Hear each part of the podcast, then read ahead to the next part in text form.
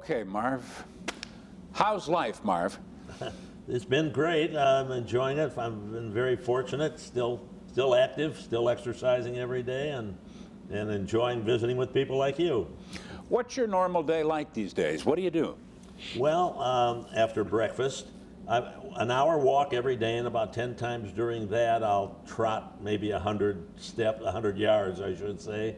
And, um, and about three days a week, I'll lift weights. Other than that, a lot of reading. I've done some writing. I've written three or four books. Uh, we get to travel now, taking a couple of river cruises uh, down the Volga and uh, uh stuff like that. And uh, trying to stay abreast. I'm not that deep into sports, although I still follow them a bit. Um, how are you feeling? You feel good? I've been uh, very fortunate, yes. I've been in good health. I'm still staying very active, I hope mentally as well as physically. Now, you're going to be 91 years old your next birthday. Oh, heck, you disclosed that, darn it. Okay. Could you ever have imagined looking back on your life that you'd be sitting here now and had done the things that you've done? You know, you, I didn't think about it. No, it, uh, you reflect back now and you remember some good times, remember some disappointing times, but uh, that's in everybody's life. You overcome them. No, I, uh, when I first started out as an assistant high school football coach, did I ever imagine someday I might coach a team that's going to the Super Bowl? Certainly not then. No. Not one Super Bowl, four Super Bowls. Four Super Bowls. Don't tell them. Don't tell anybody how they came out, please. Is it possible to pick a highlight out of your long career? No, I don't think. Uh, you know, that's like uh, asking me uh, which hand made the noise right there. It really, there were so many uh, memorable things that happened, so many people I was blessed to have in my life and to be able to coach and uh, and know and so many wonderful places to be. I've been very fortunate, very fortunate. I served during World War II. A lot of my friends didn't come back. I was so fortunate to be one who did. I've always thought there's no higher honor than serving in the American military. Well, uh, I, I, was proud to have been able to say that I did, yes. I went to two of the Super Bowls, Pasadena and Tampa. Um, and just to be there and the feeling and the fans that came from Buffalo and the emotion and that team, I mean, you must look back with some really fond memories. Yes, I do, and every now and then, of course, I will. I'll, I'll, see a tape of uh, those days of standing on the sideline as uh, Whitney, Whitney uh, Houston sang the Star Spangled Banner during the Gulf War, the greatest rendition of that song I've ever heard, I believe. Uh, that's just one uh, trickle of many memories that I treasure. Um, a lot of high points in your career. Were there any low points? Well, certainly uh, there were injuries. Uh, there were times when my beloved parents were no longer with me, that had passed away. Uh, but uh, everybody has some of those points. For the most part, uh, I've been very blessed. The people I know, the people that have supported me, and what the good Lord gave me to, to live on. Regrets? Re, well, as Frank Sinatra said, regrets I have a few, but too few to mention. So I'll leave it at that one. I won't sing it, but I'll say it. Will anyone ever take the same team to four Super Bowls in a row again, do you think? Well, I think it'd be, it's really unfathomable to go to four straight. And again, I can't change the outcome. Certainly, I wish we would have won them all. Some of them, one of them.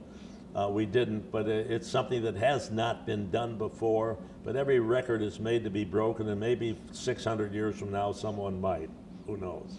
Do you think the teams are better now or, or not as good as what they were 25 years ago? Well, I think everything evolves, whether it's journalism, medicine, technology, what have you.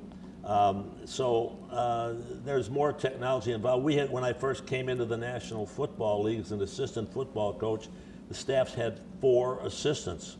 Really, only three. I was the fourth when George Allen hired the first special team coach in the league. Now there are 20 some people on it. Um, but uh, no, I think uh, I, I, can look back to when I was a youth when Red Grange in the 1920s played for the for the Bears and say, "Wow, are they good?" uh, every era has its own great moments. I get the feeling, and I'm just a layman, that one guy who maybe didn't get the credit he deserved when he was with the Buffalo Bills was John Butler. Oh, tremendous, yes. Uh, Bill Polian and I, when we got together at, at, the beginning of our careers in Buffalo, recommended to Mr. Wilson that we hire this obscure USFL scout who we had gotten to know and seen work and everything with John Butler. And he became our director of player personnel, and later, after Bill left, our general manager. But he was outstanding, great guy to work with, uh, and, and he, he brought such a flood of talent onto that team, or recommended that we bring it on anyway. How'd you end up in the CFL, and was that a good thing? You know, in the CFL, I was an assistant coach at George Allen, and um, we went to the Super Bowl in 1972, lost to the undefeated Miami Dolphins, and somehow or other there was a scout who had just become the athletic director of the Montreal Alouettes, J.I. Albrecht. And he sort of liked my coaching abilities, interviewed me, and they offered me the job, and uh, I took it, and it was a fantastic experience. And I got to learn a little French while I was up there too, which I enjoyed. Didn't you live there for a while when you were younger? Your father was there for a while or something? My father was born in England. And at the age of eight, he and his siblings and his parents came to Montreal.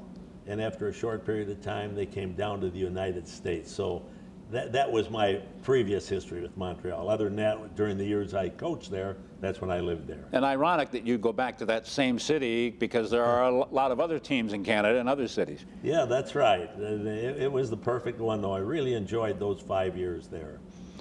How did you get so lucky to surround yourself with a Kelly, a Reed, a Beebe, a Reich, a Bennett, a Thomas? It's almost mind boggling. Well, because of a couple of men that I've already mentioned and you've mentioned John Butler, our, our director of uh, player personnel who did the scouting, Bill Polian, who was fantastic at uh, evaluating qualities, our general manager at negotiating the contracts. But the main reason Bill Polian and I approached Mr. Wilson the day I was hired, and he agreed wholeheartedly with the proposal we made we would bring aboard on our team only players of high character. Now that uh, personality didn't involve. Some might be extroverts, some might be quiet. But we, our mantra was ability without character will lose. Did they have high character? Were they good citizens? Were they team oriented? Did they not blame their uh, teammates if something went wrong? Did they go back to work after disappointment? So it was a combination. Uh, Bill Polian and I also stated it isn't a great coach. It isn't a great quarterback. It, it's total organization that wins. And we were in a fantastic organization, headed, of course, by Mr. Ralph Wilson. Was it hard to find that character, and were you fairly successful? Uh, no, it wasn't difficult to find it. It just took a lot of work and insight and uh, finding out about guys. It didn't mean they had to be perfect, or, or that, uh, that not at all. But uh, it, it was an important aspect of our recruiting of, of players that we brought aboard. As I say, their personalities were vastly different. Uh, Thurman Thomas was very extroverted. Other guys maybe more quiet. Both great, all great people. How did you end up in Buffalo? Well, how did I end up in Buffalo? um, I had coached the Kansas City Chiefs for five years we got incrementally better each year. Uh, when I went there, they were 2 and 14. Then we won 4. Then we won 7. Then we won 8. Then we won 9. It wasn't enough. I got fired. Two or three years later, Bill Polian was now the general manager of the Bills. He knew about me. He recommended me to Mr. Wilson. Mr. Wilson called the owner of the Chiefs and asked about me, Lamar Hunt. And I'm very grateful. Lamar said, that was the biggest mistake I ever made in firing Marv. So Ralph hired me, and the rest is history. Was that tough to be fired? What's that like? Uh, well, um, you know, if you're going to coach and make that your long career, it's rare that somewhere along the way you're not going to, you're not, that's not going to happen to you. Um, sure, it's no fun. Absolutely not. You, you, you, rue it very much. I enjoyed it in Kansas City. I enjoyed very much working for Lamar. There was one person in the organization who I believe just did quite a bit to undermine uh, my position there. But uh, even I made up with him many years later. You're famous for your quotes. And one of the most famous to anyone in Buffalo who's been there for a while is, Where else would you rather be? Where'd that come from?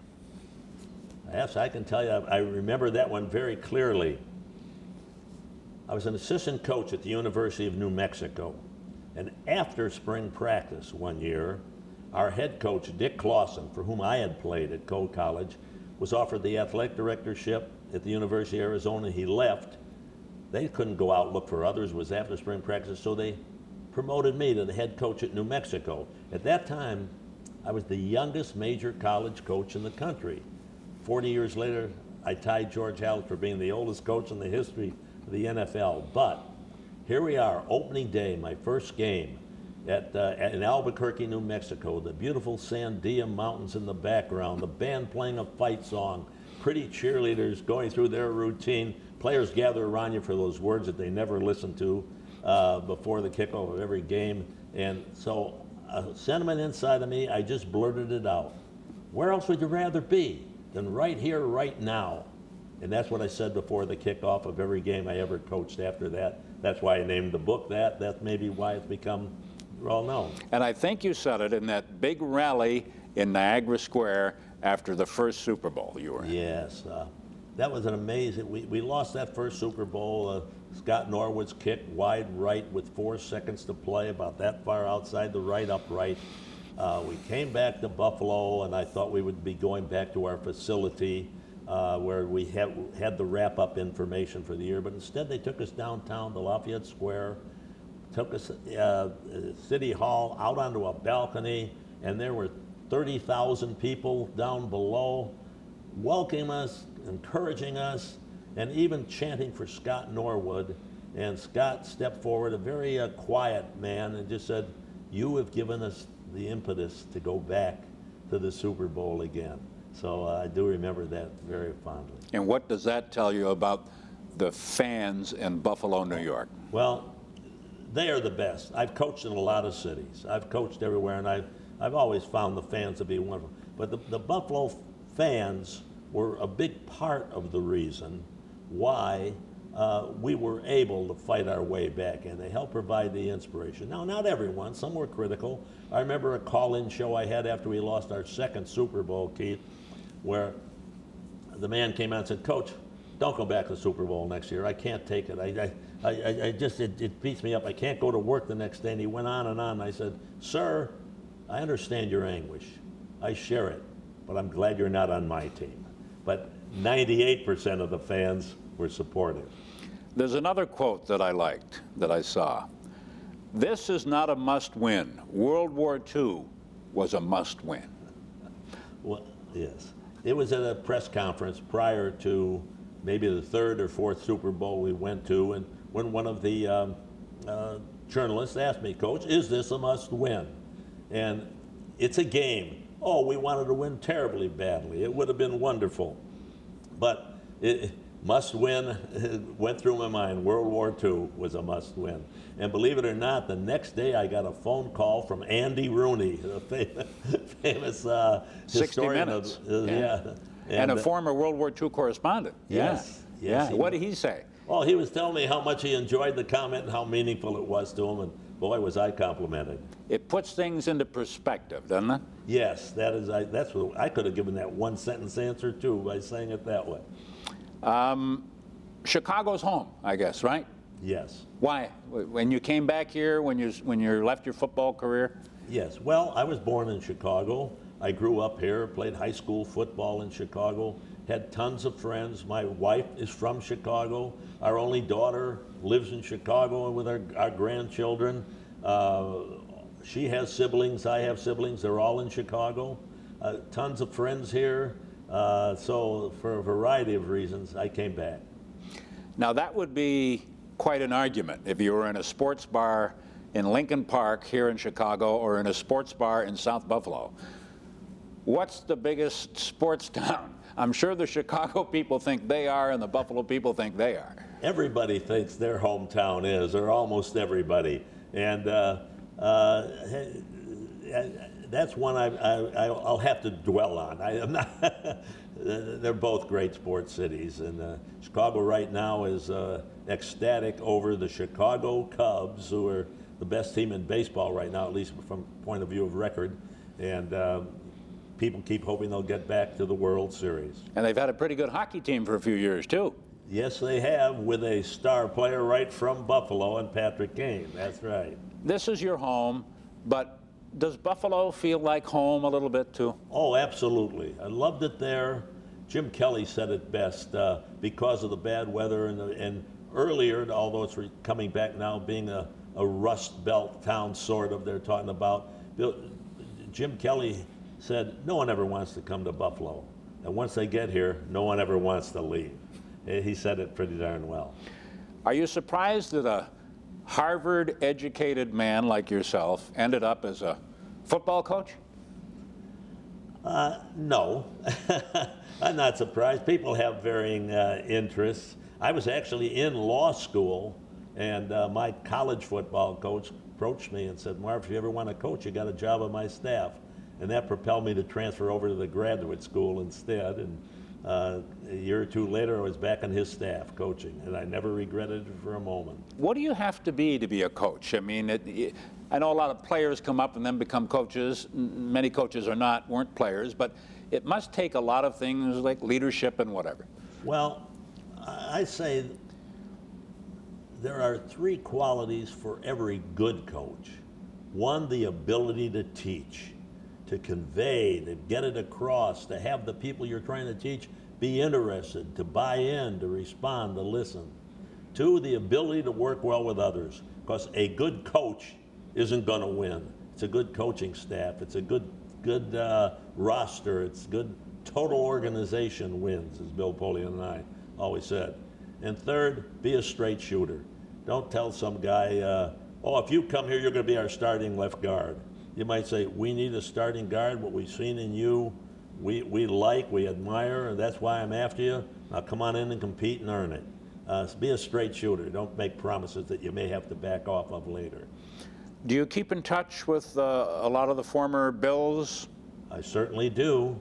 Um, a lot of them, uh, I've seen several of them when they come to town, they might give me a call and we'll go to dinner down at Harry Caray's iconic restaurant downtown. Um, and uh, certainly with former staff, Bill Polian and I, constant touch with each other. Many players. I had a 90th birthday party Don Beebe and Steve Tasker came in for it. So, yeah, I stay in touch a lot. I get the feeling there's a special bond there between you and maybe not all the players, but a few of them, the Jim Kellys and the Taskers and the Thurman Thomases. Yes, right, and, and more. Don Beebe, uh, you, I can go on and on. And uh, I do stay in touch. We exchange emails from time to time, and every now and then there's an alumni get together and one of the former players maybe goes up on the Wall of Fame. And uh, but yes, there is a special bond. Yes, definitely. You were a father figure to these guys, I think. Well, I don't know what kind, but uh, at least uh, we, we, remain close now. We exchange uh, little humorous jibes. I hope they're humorous.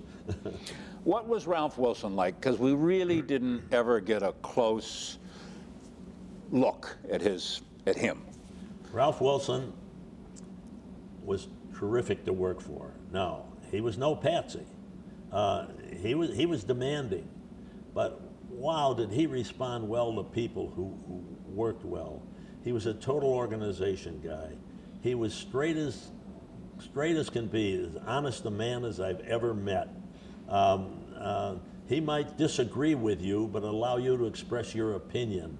I remember one time uh, something had happened. He wanted me to fire two coaches on our staff. And I knew it was wrong, and I realized if I just stuck with it, I would either succeed in not having him fired or I'd get fired myself. But finally, at the end of the year, he said, Oh, I still don't agree with you, but you're the coach. Thank goodness. Three or four years later, those guys were among his favorites, by the way. But uh, he was just, he was, he had opinions. We'd talk every Monday after we looked at the game film. Sometime he'd say, How come you're playing this guy? Or, uh, yeah, but he'd listen to you, your answers. And what else was he like? Those four Super Bowls, Ralph Wilson took everybody in the organization, the, the women who cleaned up at night, the security guards, the switchboard operator, Took every one of them to the to the Super Bowl game. Flights, hotel, tickets, meals, they were there. Was he disappointed at the outcome of those games? I'm sure he was. So was I. So were the players. Uh, but he was never never bitter about it. Never slam bang about it. Sure he was. It hurt him. It hurt us. He took some criticism from the fans and from the media. Personally, I thought it was unfair criticism, but uh, oh, he didn't spend enough money for this, he didn't spend enough money for that. But he spent a lot of money, didn't he? Oh yeah, I, I you know, criticism is easy to flow, uh, and uh, it happens. No, there, uh, I have I have no no criticism of him, uh, not at all. Do you miss those Monday phone calls? Well, I oh I, I enjoyed talking with Ralph, honestly. Sometime after a loss, I say, oh, golly, you know, and roll my eyes, here we go, because he might say, why are you playing this guy? Why aren't you playing that guy, Marv? And uh, he had sort of that voice that I'm imitating right now. But uh, he was a guy I liked, revered, think the world of, have fond memories of. You talked about character, not just in football, but in life in general. Any advice for the young people out there these days? Well, I, uh, advice is easy, I guess. It's like I say, ability without character will lose.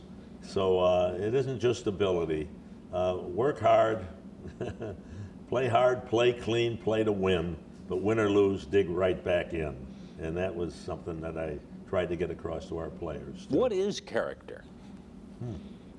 I'll have to go get the dictionary, but I think most people know. you can tell if someone's got it or if they don't, I guess. yes, you can. And again, it's not based on personality. Are you still learning things in your life after all these years? I sure hope so.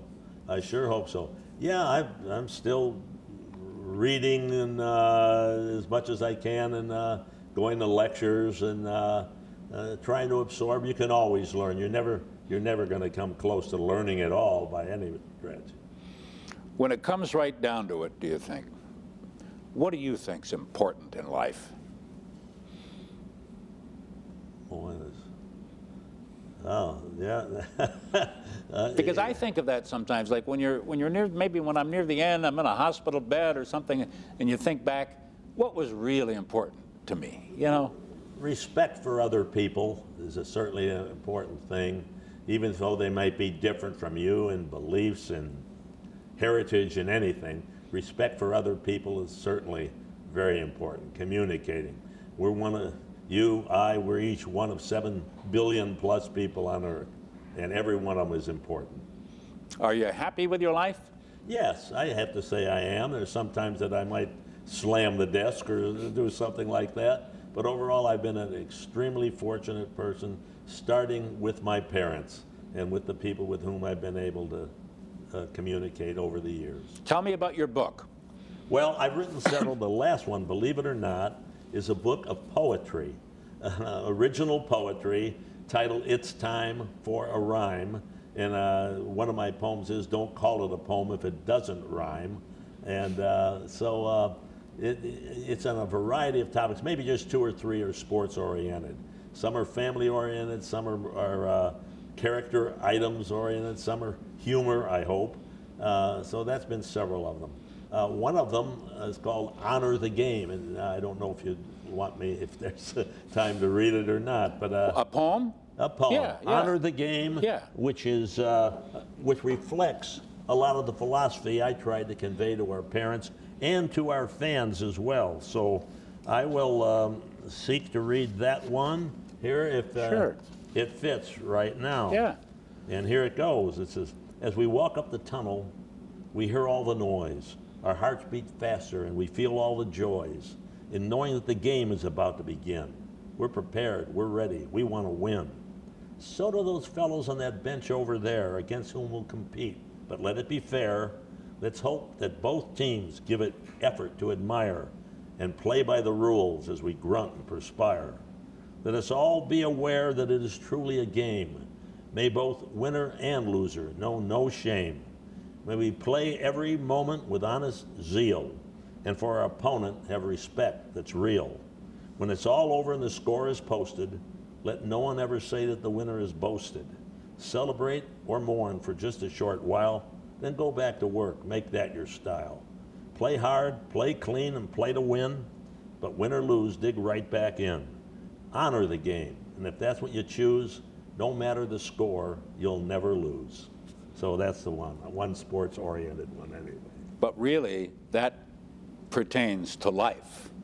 Absolutely. I'm glad that that, that, that resonated with you in that manner. Yes. Okay. What, el- what didn't I ask you about, Marv? Did I miss anything? You asked me more than I know, I'll tell you. Already. Let me think. No, you're, Uh, you're really Yeah. scared, Keith. Um, I, like I think I told you, I went with Jim Kelly to. What? Uh, My hair's up. Hi. Oh, hi. How are you? I'm Keith. We're almost Fran. done. Hi. That's Fran. Yeah. Um, I went with. Ke- Oh no, he talked a lot about them. Oh yeah, yeah. Um, I went with Kelly when he went to New York about a year ago to have his chemotherapy, and his wife and Mm-hmm. Yeah. and Frank Reich was there with him, you know, Yeah. and uh, and Andre Reed showed up. I mean, it was really. Oh, yeah. These guys are like brothers. They are. The- the- the- There's a band of brothers with a World War II group that Stephen Ambrose wrote about. These guys are like that. Yeah, they're very close, very caring about each other. And I think you have a lot to do with that. Well, I'm part of it, and I hope I am. That's what I don't know. Yeah. I think you taught them well. Well, thank you. Uh, if, if that's the case, they, I, I learned from them too, as well as uh, the, the other way around. We got just a great group of individuals. They really were. Uh, final thing for the people back in Western New York, what would you like to say? Because we all love you, Marv, you know. What do you want to say to those folks back there who have gone to all these Bills games and supported that team and you for all these decades? Well, you say you love me. I love you. I love you folks. The greatest fans anyone could ever be blessed to have support your team. Uh, you were fun. Once in a while there was criticism. That's okay. Once in a while I criticized players who I liked very much too. And I bet you they probably behind my back criticized me at times. But to the fans of Buffalo, you are the best. I'm so blessed to have been able to spend my time there in that city, in that area. Do you follow the Bills today? Not nearly as close, of course. Uh, for a while, when I was back here, I was doing some uh, pre-game, post-game broadcasting of the Chicago Bears, and I almost had to be more into that than them. But I, I follow the Bills. I pull for them. I can't name their whole roster. I can't name their whole draft this year, for that matter. But yeah, I follow them and I pull for them. Go Bills. Does it feel funny when you're watching a Bills game on TV and you're not there on the sidelines? Well, no, I understand that uh, things change. Uh, that things change. That's like asking Bill Clinton if it feels funny when he observes the president or something. I don't want to compare myself to the president, but uh, no, I, I, I just it evokes some memories from time to time, and that's good. It's been a good life, I think. Yes, it has, Keith. It's been a wonderful life, and I've been very blessed and very fortunate, and I'm extremely grateful. Marv, thanks so much for coming and talking to us. Or, oh. Actually, we came to talk to you. Well, you did, and thank you. That's exactly what I was going to thank you for. All that trip, all Our pleasure. Thank you.